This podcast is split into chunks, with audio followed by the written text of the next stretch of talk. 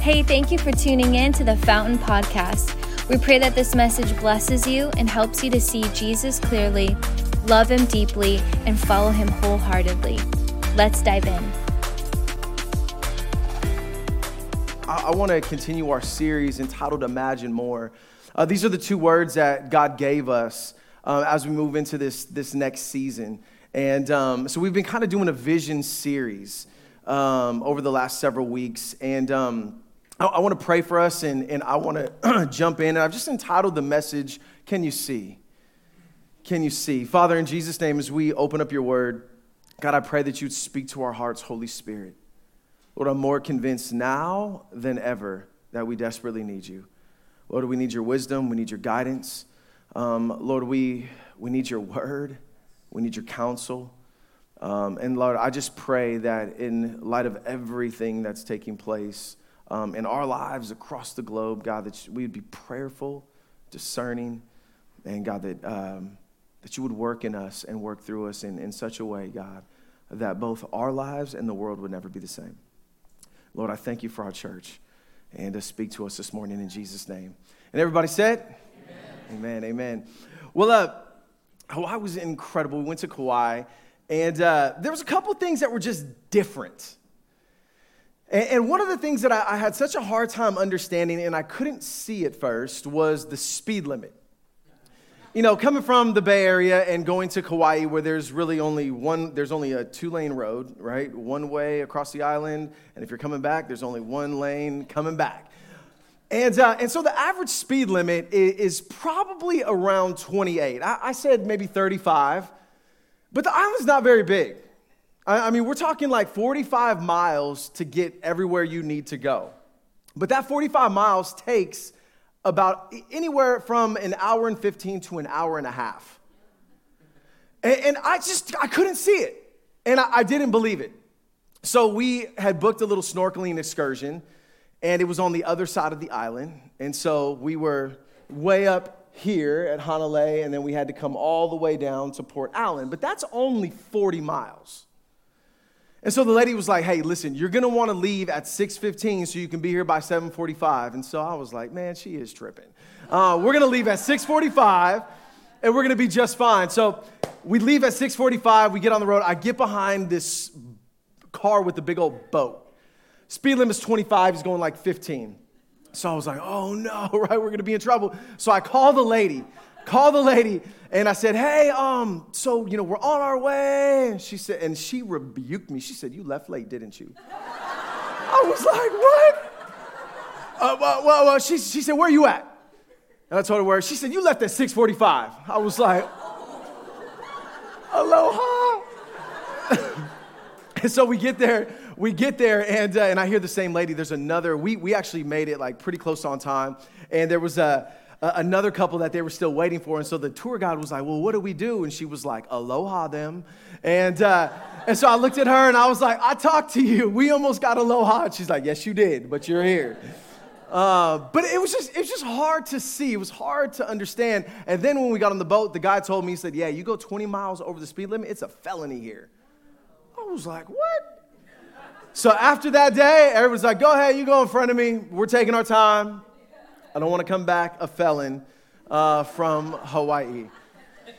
But, but I, think, I think eternity is also hard to see sometimes. Like, like you think about the reality of forever.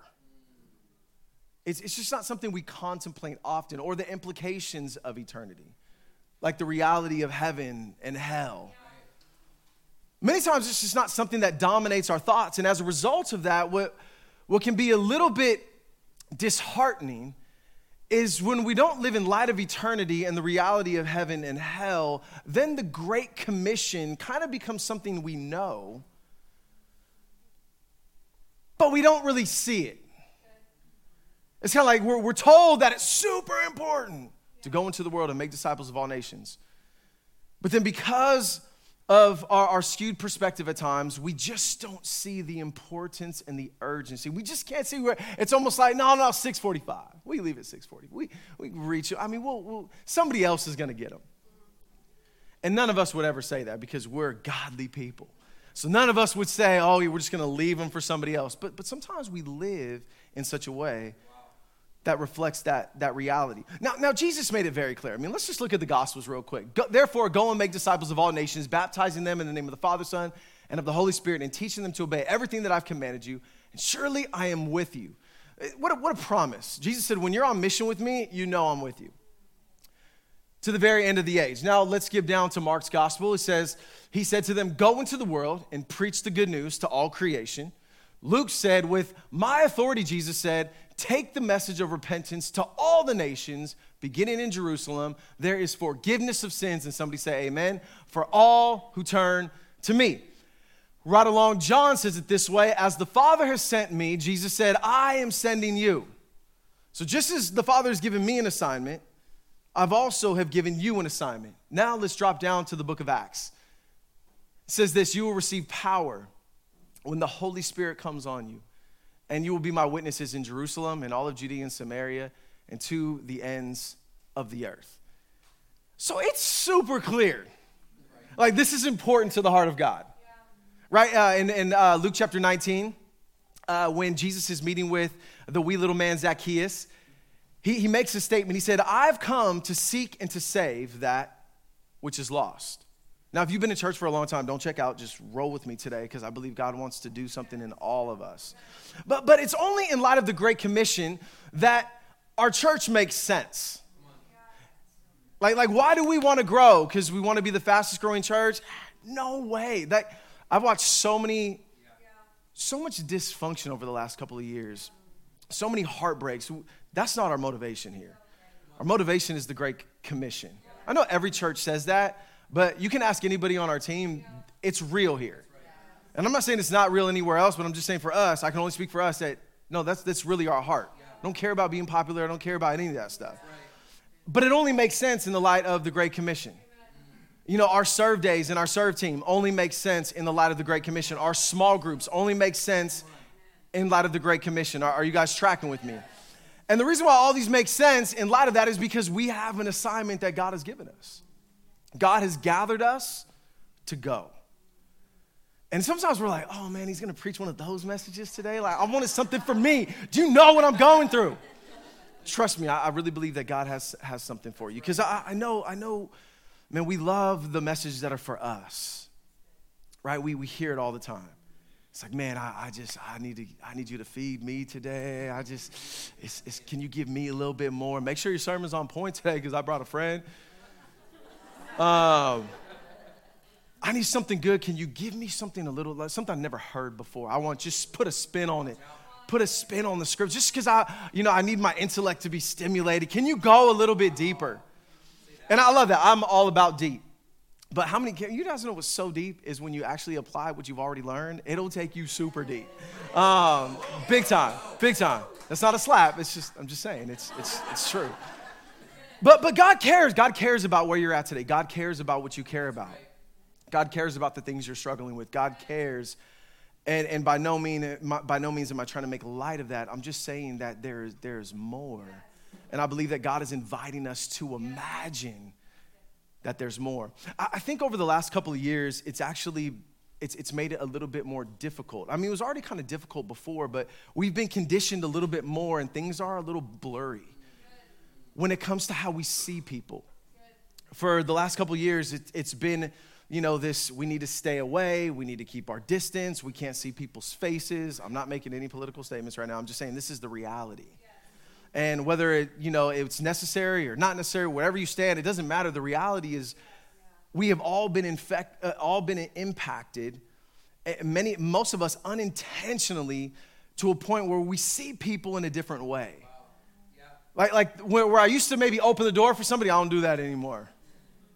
Where I might have picked something up for somebody, now it's, I, I did this the other day. I, somebody dropped in and I, and I had to ask permission because I just didn't want to violate. I was, hey, can I pick that up for you? They're like, sure. Um, so it's just, it's just gotten a little bit weird and a little bit distorted. And, and, and let me just tell you, I just really believe that God is, is wanting us to see again. And, and proximity changes things. Like when there's distance, it affects our heart, but, but the closer we are to people, it just changes things. Like, you know, the time where you were so mad at somebody, you're like, man, I can't wait till I see them. And then you see them, you're like, gosh, I love them. You know? Or the other part happens, or you're not as mad, but then you see them, you're like, I really hate you. Because proximity, it changes stuff. Like we hear about people with cancer, but then somebody in our family gets it. And then all of a sudden we start to see things in a whole different life. Everything is a little bit closer. Our last serve day, we went to the Tenderloin. We go serve with City Impact every single year. And um, when, when you're up close, to brokenness and poverty and just watching the enemy wreak havoc on people's lives. One guy in our church was so impacted, he, he got the, the name and the number uh, of a family, brought him over for Christmas, like bought all the kids. I mean, it was just, be, all this stuff happened because he got close. He was able to see something. So, like the, the other night, I was I was preparing for this message. God has a sense of humor, and this guy, we have a trail behind our um, our house, and and I just hear him, Bigsby, Bigsby. Listen, if you're watching, your dog's name is Bigsby. I am so sorry. I'm going to tell the story, but uh, um, and so so you know he's he's calling for his dog, and obviously his dog is lost. I, I take that you know I kind of get that notion after about four or five laps, right? So I, all of a sudden I'd hear Bigsby for like five minutes, and it would go away. And then he'd, he'd come back, Bixby! So finally, I went out to try to help him. I'm like, man, you must have lost your dog. Let me try to help you. And when I went out there, of course, he wasn't there. Um, but in the moment, I thought, I don't care about Bigsby because I'm not close to him. And the Lord's like, exactly. Exactly. Uh, here, here's the reality. If you're taking notes, I want you to jot this down that we will not reach for people that we cannot see. And the enemy would love to keep us in a place of, of blurred vision, to keep us from seeing people up close. In fact, in the last days, it says that because lawlessness will increase, the love of many will grow cold. And this just kind of means an utter disregard for the, God's written law and word. And it means to breathe and to cool something down for, for your spiritual momentum to be chilled by a, uh, by a malign or poisonous wind. That's the, in the original language what it means. And it's interesting because Jesus doesn't clarify is are you talking about love of many people will grow cold for God or for people? And I think it's, it, it works either way. If your love is growing cold for people, it's because it's grown cold for God. Because if your love grow, if your love is grown cold for God, then it's obviously going to translate to people. And so I, I, want, us to, I want us to catch the, this heart today um, because that's not to be said of us. Like, like our love is not supposed to diminish, our spiritual fervor is not supposed to decline. But I'm telling you, it's not just the last couple years. I, I see this happen anytime that there's like a major deal. So we had like September 11th, churches were flooded for about two weeks. And then it slowly dissipates. I remember a story of a woman from Iran. She came here to escape persecution from Christianity. And, and you know, in, in Iran, in certain places, you can be, you know, with the women as a believer, and if you're evangelizing, especially, you know, they can rape you, they can murder you. I mean, it's, it, it's pretty brutal and scary. So her husband brings her to the U.S. She's here for about a year, and she says, You got to take me back. He's like, What are you talking about? He's like, You got to take me back. She said, I don't know what it is about this place, but there is a spiritual lullaby that's starting to affect me. And so I'd much rather be in persecution than live in this kind of stagnant, lukewarm place. And so, so that, that's not to be said of us. And so today we're going to drop right into the heart of our text in John chapter 4. Let me just give you a little bit of context. If you've been in church for any amount of time, just bear with me. I know you know the story. But God has something for you today. And if you're brand new to church, just, man, just lean in. And so, so Jesus is leaving Judah. He's on his way to Galilee. The shortest route is to go through Samaria, but it's not the most likely route for strict Jews. Jews and Samaritans did not get along. They, in fact, they would think passing through Samaria, they would have the potential to be defiled by the Samaritans. So they would take the longer route to avoid that. And so Jesus, um, it's very clear that uh, the scripture says that he had to go through Samaria. So we know that the Father is at work, that there's a sovereign plan for him to meet this woman at a well in Sychar. So we, he's weary from the journey. He stops at this well, super intentional, and she's there. It's 12 noon. which uh, most of the women who would come to draw water would be early in the morning to avoid the heat. She's obviously there at 12 noon because she does not want to be around people. And we see from her past in just a moment why that is. And so Jesus, um, they, they strike up a conversation. It's 12 o'clock noon, the heat of the day, and Jesus is like, hey, can you give me a drink? And she's like, what? She says, you know, Jews and Samaritans, we don't share stuff. Almost like, what? Are you serious? Like, you're a man and I'm a woman at that, and you want a drink? See, not only was there, um, there was a lot of divisions here. There was racial divides, there were cultural divides, religious divides. And so, so she's trying to piece all this stuff together. I mean, uh, put, it, put it like this the Samaritans had their own version of the first five books of the Bible, the Pentateuch. They had their own place of worship, their own temple on Mount Gerizim, and they had their own rendering of Israelite history. Samaritans were half Jewish and half Gentile. And so that's why there was, there was, there was this huge conflict. It, it was, it was so big um, that Josephus, oops, you guys touch my thing back there? Hit my slide. There, bam. Um, Josephus, fighting between Jews and Samaritans, uh, Josephus, he, he's a, a Jewish historian. He writes in his uh, on the, his um, work on the Jewish war, he said fighting between Jews and Samaritans during Claudius's reign in the first century AD was so intense that Roman soldiers were called in to pacify and to crucify many of the rebels. And so, so Jesus is having this conversation. He's breaking every cultural and traditional barrier, which is showing his desire to reach people. And so, so what does he do? He first starts, he makes a connection with the gospel. So he, he asked the woman for a drink, and she's like, We don't share things. He's like, Girl, if you knew the gift of God and who it is that asks you for a drink, I would give you living water that would bubble up into eternal life. He said, Those who drink from this well, they're gonna be thirsty again. But the water I give you, you'll never thirst again. And so she's like, Well, how are you gonna do that if you have nothing to draw with? So she's still thinking physically. And, and he's working on connecting with her heart. And so, so he's like, no, no, no, like, like you, you're, you're, you're not catching it. And so finally, after the conversation, after it kind of goes down, Jesus says, um, yeah, so uh, I'll, I'll give you this, I'll give you something to drink. But he said, go get your husband. She's like, well, I don't have a husband. He's like, true. He's like, you've had five. And the man you're living with right now is not your husband. She's like, I proceeded thou to be a prophet. and then she changes the subject and starts talking about religion, right? And he says, Listen, I, am the Messiah. She said, When the Messiah comes, he's going to explain all this. He said, I, I am the Messiah. Now, now, get this picture. At this time, the disciples returned and they were surprised that he was speaking with the woman, but nobody asked him, What do you want from her? Why are you talking to her? So there was religious divides, relation, uh, racial divides, cultural divides, the fact that she was a woman, women were looked down upon in this culture. And so the disciples were like, huh, so, some scholars would say that it was out of respect. They just knew that he had it under control and there must be a good reason for it. I don't know if that te- I don't know if this text really shows that. Because the disciples seem very passive. I just wonder if it's just like, man, I, I, don't know what you're doing. I ain't gonna go over there. I was just let's just let's just do what we were doing before. And so it says, then the woman left her water jar. So now she's she's pumped. She's like, whoa. This dude just read my mail. Went back to the town, said to the people, Come and see a man who told me everything I ever did. Could this be the Christ? So they left the town and made their way toward Jesus. So get this picture the whole town now is coming toward Jesus. And look what the disciples said. Meanwhile, the disciples urged him, Rabbi, eat something.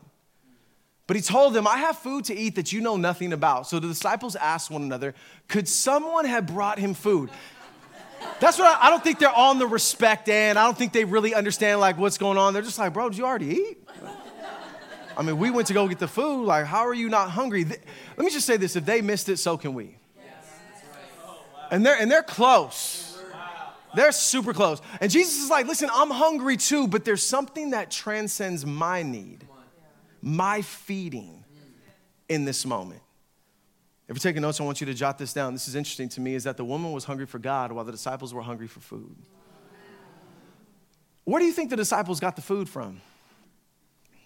From the town of Sychar. So, so get this picture. She left her empty jar to go tell the town about Jesus. They brought their jars to be filled and told nobody. Just let that sink in for a moment. They came back with food, she came back with the town. And this girl's brand new. So Jesus explained, he said, Listen, guys, my food is to do the will of him who sent me. Now, can I just say, a lot of times when we think about the will of God, in, in a context like this, we think sacrifice. But I don't think Jesus was speaking of sacrifice, like I'm forfeiting my meal today. No, I think he's talking about satisfy. And that's why I said that this message is for you because sometimes the greatest satisfaction comes when things are moving outside of you. Like, like the will of God, listen, it can be sacrificial at times, but can I just tell you to walk in the will of God and reaching people on the Great Commission? I don't think Jesus was like, man, gotta forfeit my meal today because I gotta reach a town. No, he's like, can you, can you, can you see it? Oh, there's, there's something so much bigger. I don't think he's talking about sacrifice here. I think he's talking about there's something way more satisfying called the will of God that's happened. He says, Do you not say there are still four months until the harvest? And so Jesus just knew at this point, you guys are just, you guys, you're just not seeing it. Like you're thinking about tacos, I'm thinking about the town. And, and so, so, so look what he says. He says, You have the saying, it's still four months until harvest, but here's the catch. He says, I tell you, open your eyes. Open your eyes and look at the fields. They are ripe for harvest. I think this town, they may have been, uh, the first um, kind of off spin of off white. Anybody know what off white clothing is? If you don't, you can look it up on Google. Um, but I get this picture as Jesus is saying these words, all these people in these off white robes, you know, maybe some dirty, maybe some more brilliant than others, are, are walking toward it's, it's a picture of what the grain, when it's fully ripened, the heads of grain, they're white and they're walking toward, he's like, dude, the harvest is ripe, but the problem is your eyes. You're just not seeing it. Like, look at this whole town is coming. Open your eyes. So, I went to the uh, eye doctor yesterday, and uh, you know, I'm 42 years old. And she, you know, she was super nice. She's like, You don't look 42, but your eyes see like they're 42. I was like, Thanks. I appreciate that, right? And so she said, So I have astigmatism in my left eye and it's getting real bad. She's like, Yeah, because I'm seeing double now. And so if I look at you a little bit weird, just know they're working on me, okay? So, so she said, Your eyes are getting real bad. We're gonna have to put like a prism in your glasses so that we can like correct like a bunch of stuff. And I'm like, whoa, a prism? Like you got to put a prism in my lens? Like, okay. Like a diamond like prism, like a thing like that? Or There's multiple facets of colors. And is that going to work? She's like, you'll never even know the difference. But, but what she said is you get older to see, it's, it's, it's, it's harder to see certain lines. They, they, get, they get more blurry. And so she's like, yeah, your prescriptions are going to change faster. Like you already, you, we changed your lens last year. We're going to need to change it again. And I had this thought, ladies and gentlemen, that isn't it funny how it seems like the new ones are so eager to bring people to Jesus? Like when you just get like when you just get saved, there's this like you're just desperate, you're wrecked. God is doing something. This woman goes back. And, and, and if, not, if not careful, listen, I think as we grow, God wants to take us from faith to faith and from glory to glory. So we should not be diminishing. We should be, I mean, if, if our flame was hot then, it should burn even brighter. But I think the tendency of what we see sometimes, and I think even in this moment right here, we see the new one went to tell the town they wanted to bring, the old ones were just focused on consuming. it's just like I just I'm hungry. The new ones were the new one was hungry for God. The old ones were just hungry for food. But the disciples, they they weren't like that. Like they left everything to follow Jesus. But some time has passed. Can I just tell you, ladies and gentlemen, that God wants to fan into flame that heart for people again? We cannot lose sight of that as a church. I heard this, this question. I think it's a great question. If God answered all of my prayers, would it change the world or would it just change me? Wow. It's a great question to ask. Like, if He answered everything, would it impact and change the world or would it just impact me? Because the reality is this is God cares about you and all the needs that you have. But he's just saying, listen, I, I want you to open your eyes. because there's more. I want you to imagine more with me. You know, right now it's, it's hard to see. There's 7.6 billion people on the planet right now. 2.4 billion profess to be Bible believing Christians. We know that that number is skewed because that could just be, hey, my parents were Christian or Catholic. But let's just say, for the sake of numbers, that's 5.4 billion people that are headed for a Christless eternity. When we hear that, we're like, whoa, but we don't see them. They're numbers. But, but, but get this picture in your mind. December of 2004, a tsunami hit Indonesia and some of the surrounding regions, and it killed 250,000 people at one time. We have about 350,000 people in the Tri Valley. So almost, you know, a big chunk of the Tri Valley would just be wiped out.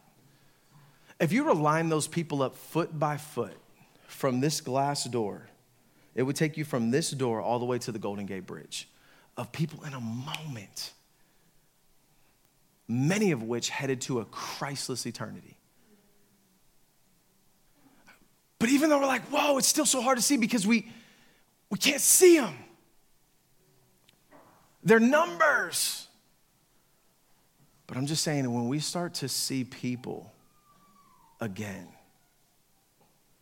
something changes. Everything starts to make sense. If we can't see people, I'm just telling you, churches, it's going to get old after a while. Because you're going to come and you're going to consume. And it's going to be good.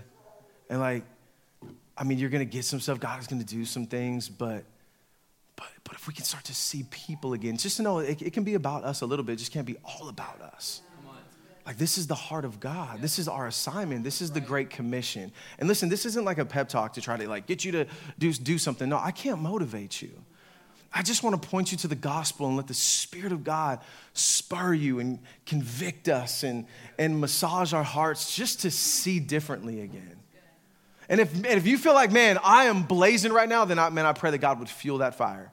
But if you're not, and your prayers may change your life, but not the world, I'm just inviting you to imagine more with us this year. Like, like get, get this picture in your mind. We, uh, if we can't see faces, we're not going to reach them. But if we, if we can start to see people, we're going to reach for them if we can see this reality that them used to be us if it wasn't for Christ. Them used to be us. So, like, look around, look around, just look around at people, your neighbor, look around. Don't be awkward, just look around. It's all good. We're a family. Look at, look at, we can't even look at each other. We're like, But, but listen, we were all there. And we have issues, we have problems, but by the grace of God, if you're a follower of Jesus, we are going to heaven. And that is a good thing. So let me just tell you God wants us to open our eyes in a few areas. Number one, when our eyes are open, we're gonna realize that we don't get to choose who we reach. Wouldn't that be awesome if we got to pick? Like, I do not want to spend eternity with them, Lord. I ain't reaching them. and it sounds far fetched, but that's exactly what Jonah did. Jonah was like, I don't want to go preach to the people of Nineveh because they're going to hear about your grace. They're going to surrender their lives to you. And then I got to spend eternity with the people I hate. I don't want that. And some of us, like, we, we would love to do that, but, but just, just look at this for, for a moment. Now, he had to pass through Samaria. He had to. Compelled by the sovereign will of the Father, there was a divine appointment in Samaria. Can I just tell you, everything is so polarized and divided right now. It's just been, I mean, the last two years have just been nuts. But we don't get the luxury of choosing who we reach. If you don't like them, man, pray that God would transform them. And they're praying that for you, so we'll just see what, who wins, right? We'll see, see what happens. But if you can just allow God to massage your heart, to see beyond all of the layers and know that there is a soul that is in desperate need of Jesus. I'm just telling you, it changes something. For some of us, man, it's, it's, it's, not even, it's not even those things. For some of us, we're just, we've just gotten lazy. And there's kind of this lax approach to our life now. And, and we're doing good in all these other areas, but when it comes to going and making disciples, you know when Jesus told them to go and make disciples? None of them were pastors yet. They were just followers of Jesus. None of them were, were technically like had the title of missionary. No, they're just following Jesus. Like this, this assignment is for all of us. Nobody gets a pass. And that's what happens when there's a surrendered heart. He said, I want you to go to all nations. I want you to go to the religious and the non religious. And Jesus is breaking through all these barriers, showing the heart of God. Look, look at this a, man heart, a man's heart plans his ways, but the Lord directs his steps. Are you open to that? Are you open to the Lord taking you through Samaria?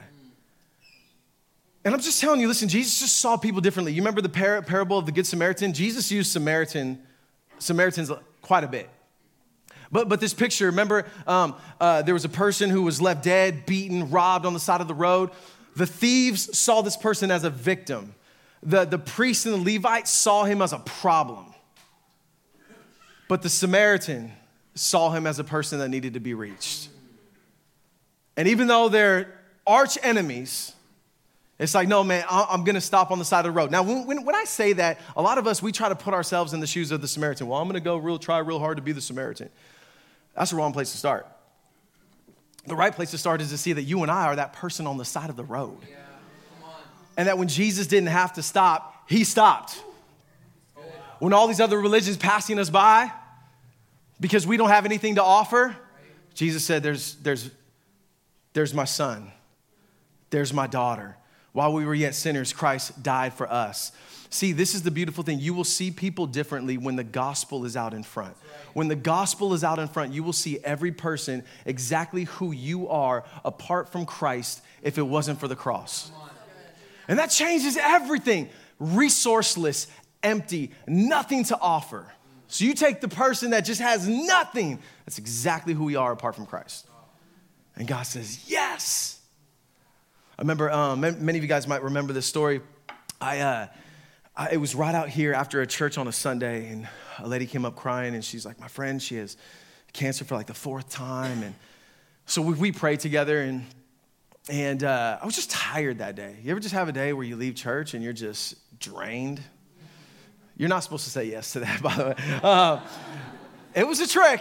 You failed. Um, but I just remember I was tired, so we are going out to eat with the family. We're going to Teppanyaki, where, where you kind of eat, you know, Japanese food, where you kind of sit at tables with people. And I just remember thinking, I don't want to talk to anybody. I just want to eat, and I want to go home, right? So pastoral-like, right? go into the world. Don't want to talk to anybody. And so I remember we sit down, and I just sensed the Spirit of God saying, you're going to talk to these people. I'm like, no, you're going to talk to these people. So I strike up a conversation because I already know when, you, when you've disobeyed the Lord a lot of times, like the feeling after that is just the worst. It's like, man, I knew I should have said something. I just got tired of doing that. So I'm like, fine, Lord, I'm going to say something. And just let the dice fall where they may. So I noticed they had some Amador gear on. And, and uh, so I was like, yeah, you know, there's a couple in our church that um, their sons play for Amador. And they're like, you know, who, well, who is it? And I was like, oh, it's his family. She was like, oh, yeah, like I, I know them. And she's like, well, how are you connected? I said, I'm their pastor. And then her face, like, just, it like went pale. She's like, you're their pastor? And I always kind of joke, I was like, I'm not going to take an offering. Because sometimes you say you're a pastor, you're like, oh, Lord. and, uh, and she, she, uh, she, she just kind of stared at me for a minute. And she said, You've been praying for me. I'm the one with cancer. How many of you guys know in that moment, I'm just like, I'm so glad I said something, right? but on the other side of that, yes, little did I know that God wasn't gonna, God met her in that moment. We stood up, we prayed, and God, it was like God saying, I see you. I haven't forgot about you. And God didn't heal her of her cancer, but He did something in her heart that lasted for eternity. And when she passed away, I got a phone call, and her husband was like, Matt, and she didn't go to our church. He said, Matt, she wants you to do the funeral. And I got to preach the gospel to over 700 people. So I'm just saying, like, let him direct your steps. So, so what are you saying with this point? Next step is this take responsibility for the harvest. That's it. Just take responsibility. It's all of our responsibility for the harvest. All right, next thing is this. If you're taking notes, you can jot this down. We don't get to choose how we reach people. And they're like, well, what do you mean by that? Method, methods, man, go for it. But there's two things that we don't get options for. Some of us just want to tell people the truth. Are you one of those people? Oh, I'm gonna let them know. And we already know from your social media if you're that kind of person, right? We just know. Um, just saying, just saying. And then some of us, we're on the we don't we, we're not we're on the other side of the truth. We're just like, oh, we just got to give them grace. Oh, just give them give them grace. Some of you guys like, no, you true. Other guys are like, stop being so mean. Just they're working on it, right? But as we reach people, we don't get the option between truth and grace. And I'm telling you, I'm watching even pastors today just tear each other up. Now, listen, if people are preaching false doctrine, yeah, let's attack the doctrine. Let's let people know that's not the Bible. And there's a lot of that today.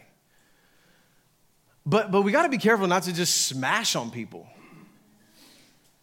And so, so as Christians, we always hear this. We, we hear this beautiful truth of we have to preach the truth in love and all that stuff. But a lot of us, we just, we tend to bend toward one side or the other. But can I just tell you, we don't get to choose how we reach people. Look what Jesus embodied. It says, the word became flesh and made dwelling among us. We have seen his glory, the glory of the one and only son who came from the father, full of grace and truth. You got to have both. You got to have both. Now, are you saying, well, well, just grace feels too passive? Well, yeah, Sometimes it can be, and it shouldn't be. Well, truth is, is too forward. Well, yeah, but it's needed. It says it again, I mean, reinforces it in verse 17 for the law was given through Moses, but grace and truth came from Jesus. So, so let me just break it down for you. Truth without grace is mean, grace without truth is meaningless. Yeah. Truth and grace, medicine. People need both. Yes. You think of John, you think think of uh, uh, John chapter 8, the woman who's caught in the act of adultery. You know, Jesus, you know, they're about to stone this woman. Jesus said, Hey, you who are without sin, cast the first stone. They're like, Man, threw down their stones. And then, and then what happens? Jesus looks at her and says, Your sins have been forgiven. Grace. Now go and sin no more. Truth. If you get those mixed up, though, what was Jesus doing? Jesus was leading with the gospel. I love how grace always is before truth there's a grace, there's a connection. They're saying, hey, listen, your sins have been forgiven, but now let me, t- let me tell you the truth. And, and can I just tell you, it's, it's in light of his grace. The Bible says that it's, it's his kindness that leads us to repentance. It's, it's when we didn't deserve it. Like she's walking away, like, you just saved my life and forgave me. You're not gonna have to persuade her to be like, stop sinning. She's gonna leave like, I don't want that anymore. I just want you. And so many times uh, the other side would be like this well, what if it read like this Go and sin no more, and maybe I'll forgive you. Then all of a sudden she's in a works mentality, trying so hard to earn and to prove, which is why she's in the place she's at right now. So we, we need both grace and truth. So what does it feel like? Grace and truth feels like this. You walk away and you don't know if you've been slapped or loved. I was talking to a couple the other day, and uh, they were saying, Man, Pastor Matt, I was saying, How are you guys doing? And they're dear friends of ours, and they're a part of our church. They were like, Hey, how are you guys doing? They're like, Man, I just feel like God is stretching us and growing us. She said, Man, on Sundays, a lot of times we've been feeling like we get slapped and loved. I'm like, Perfect. like, like you want people walking away like, I feel so loved. Did they just slap me? Almost kind of confused, like, Whoa, I don't know what that was, but it's what I needed. It's what I needed. And so, so we, we want to start with the gospel motivation. Next step is this make a gospel connection before a behavior correction. Start with the gospel. I'm not saying you, we never get to behavior, but if you try to modify somebody's behavior apart from the gospel, two weeks, maybe three at most. And they'll be motivated by fear, not the gospel. Does that make sense? All right, last one is this. Last one is this. You feel slapped, you feel loved. I don't know. All right. So the last one is this is that we need to be in tune with the Holy Spirit so we can powerfully reach. I think this one gets left out a lot when we talk about reaching people. I think a lot of what I just said, like that, that kind of like, yeah, but I think this one, like, we don't talk about this one so much. But look what it says. He says, You will receive power when the Holy Spirit comes on you, and you will be my witnesses in Jerusalem, Judea, and Samaria, and to the ends of the earth. I, love the moment where Jesus hits her with the truth bomb, right? He's connecting with her. He's like, man, I'm going to give you this water that I have for you. It's free, it's a gift. You're never going to thirst again. It's awesome and it's amazing. Go get your husband. Truth. Grace. Truth bomb. Uh, I don't I don't have a husband. Fact is, truth is, you've had five, girl. She's like, oh. And the guy you're living with right now is not your husband. What else so powerful about that is that he knew that. You know how, how uh, amazing it is, is when you are walking in the gifts of the Spirit, so close to the Spirit of God, that you can discern in moments and God uses you to touch people in a way where they walk away like, uh, what was that? How did you know? Like maybe it's a prophetic word, maybe it's a word of knowledge, maybe it's using, uh, remember we talked about gifts. If, if you're interested in gifts of the Spirit, we, we did a series on it several months ago. You can go back and listen to that. But we talked about, men, there's, there's power gifts, there's love gifts, there's uh, administrative gifts. So whatever gifts God has, the Spirit of God has given you, use those to reach people. Because supernaturally, you don't know what's gonna happen.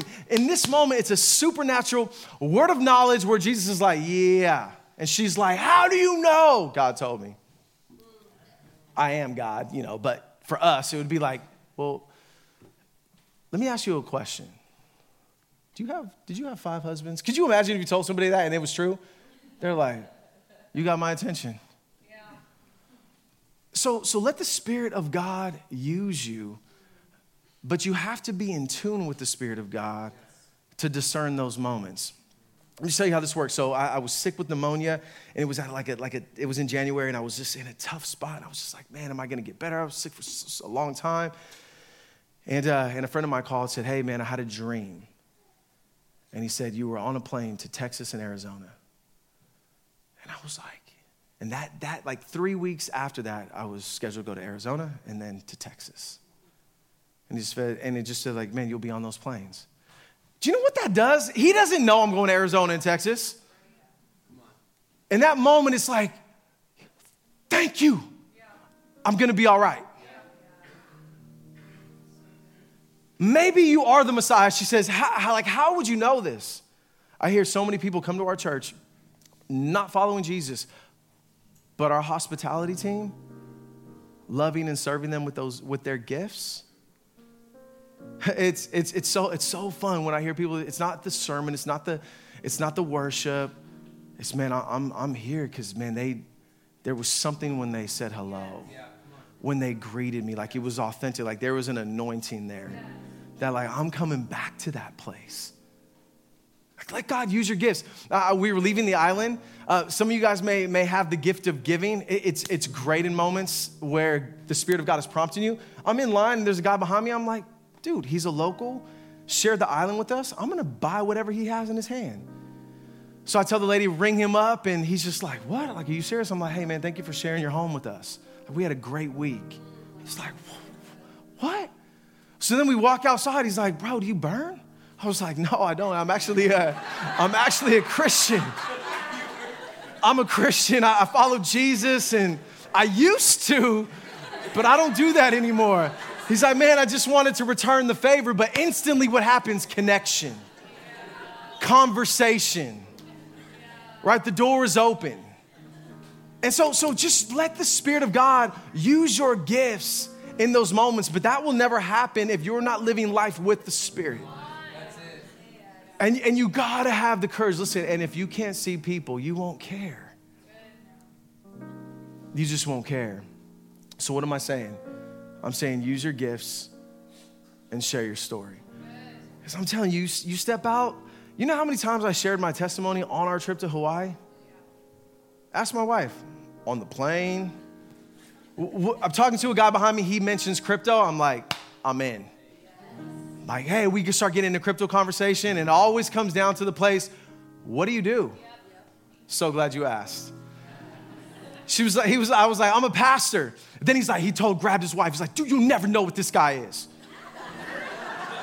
Do you know what she said? I don't know if there's any, any kids in here. Um, so I'm not going to say her what her response was.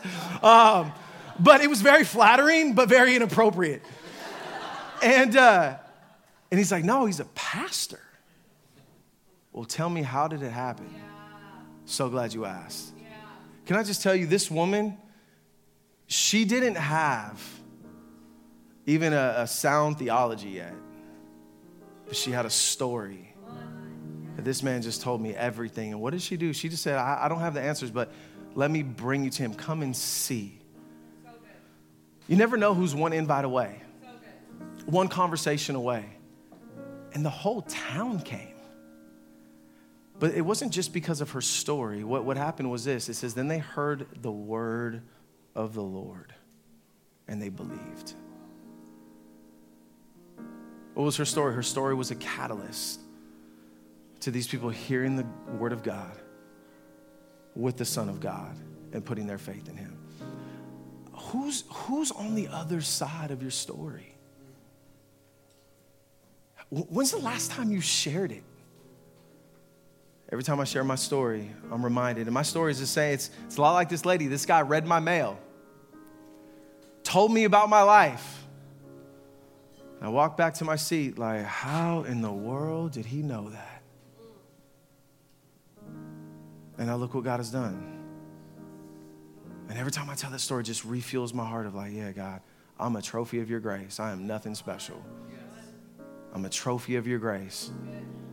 And you're doing something. Let me, let me tell, you, tell you one last thing, I'll, I'll let you guys go.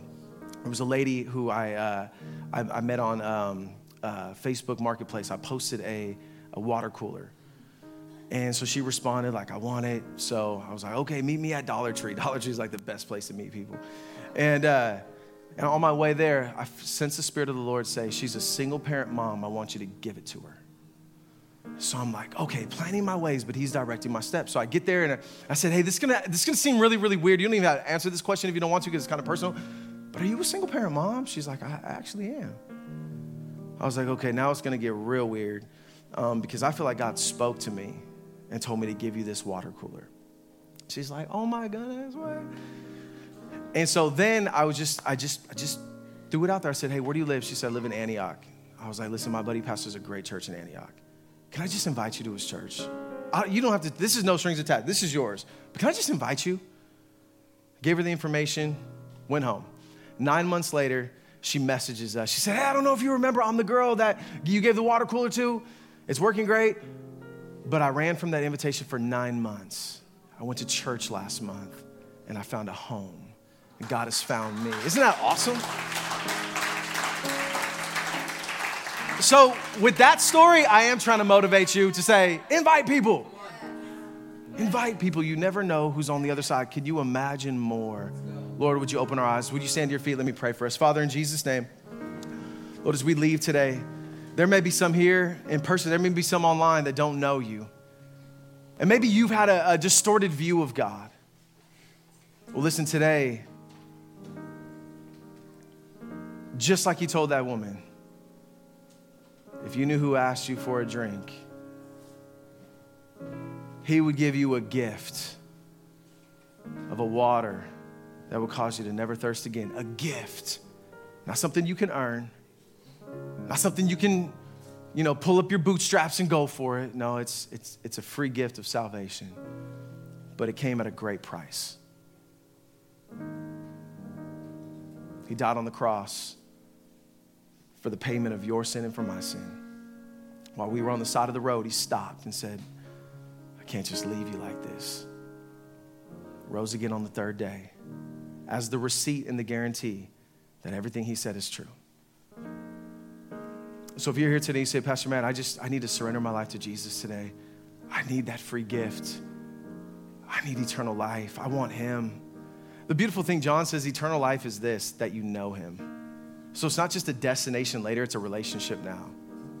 You can walk with God now. And there's nothing like it on the face of the planet. So if you're here, you say, Pastor Matt, that's me. Would you just slip up your hand? Every head bow, every eye closed. Not trying to embarrass you. Just want to say, man, if you just say, Pastor Matt, I need to give my life to Jesus today. I need to surrender my life to Jesus today. Is there anybody in this place or online? Let us know. Lord, seal this word in our hearts. Let it be so in Jesus' name. And everybody said, Amen. Amen. Thank you again for tuning in to the Fountain Podcast, where our heart is to lead people to see Jesus clearly, love him deeply, and follow him wholeheartedly. You can also find more content by following us on Facebook, Instagram, TikTok, and by downloading our app.